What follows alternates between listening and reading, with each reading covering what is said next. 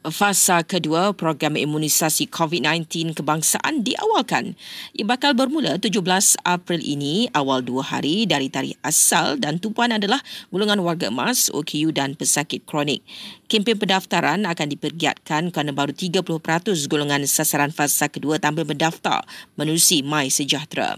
Program imunisasi COVID-19 kebangsaan juga diteruskan seperti biasa semasa Ramadan nanti. Menurut Kementerian Kesihatan, vaksin boleh diberikan pada waktu malam selepas buka puasa. Perkhidmatan berkenaan disediakan di Pusat Pemberian Vaksin PPV sehingga menjelang Aidilfitri.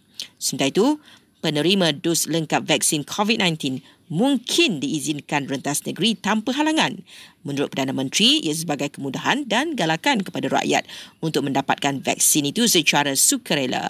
Malah ujar Tan Sri Muhyiddin Yassin, mereka juga mungkin dibenarkan untuk melancung keluar negara.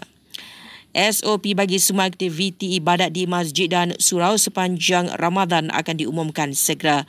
Ia diguna pakai untuk semua wilayah persekutuan manakala bagi negeri-negeri ia dijadikan panduan mengikut kesesuaian. Sementara itu, Sabah membenarkan solat terawih 8 rakaat di semua masjid dan surau di negeri itu sepanjang Ramadan nanti. Namun, aktiviti berbuka puasa dan sahur di masjid dan surau tidak dibenarkan kecuali AJK Masjid dan Surau.